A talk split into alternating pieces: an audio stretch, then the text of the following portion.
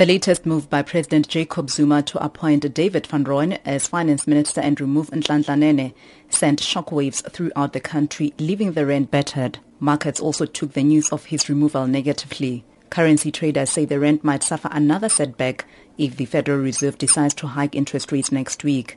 The local unit hit record lows following the president's announcement. John Cairns is currency trader at a Rand Merchant Bank. I suspect that the Federal Reserve hike is now largely in, anticipated and in the price.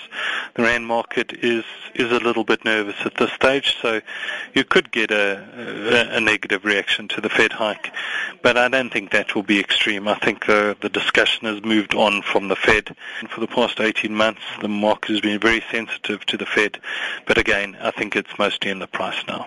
Meanwhile, ratings agency Moody's which has South Africa just above junk status on its rating, said earlier this week lack of sufficient capital inflows into the country will affect the rand negatively. Nondas Nicolaides is senior credit officer at Moody's. I would say that the depreciation of the rand uh, is more likely to affect uh, through the higher inflation. So obviously the depreciation of the rand is causing some inflationary pressures and in turn this inflationary pressure is uh, most likely going to trigger additional interest rate increases, and this would challenge the affordability of borrowers to repay their loans, especially the households.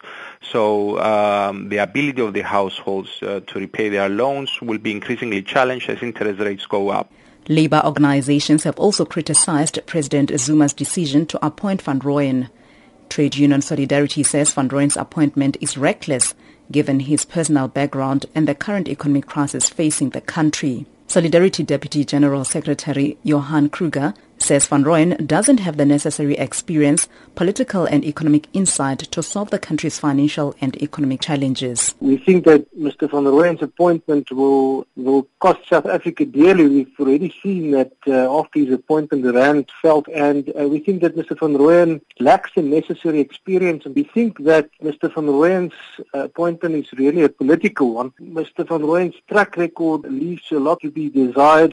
The South African Chamber of Commerce and Industry also added its voice to the chorus of critics, saying the move by the president is concerning. It says Nene had begun to find his feet after 18 months in the post and brought with him a number of years' experience as Deputy Finance Minister. It further says it is looking forward to the president sharing the motivation for his decision with the business community as a matter of priority. I'm Morafi Tabane in Johannesburg.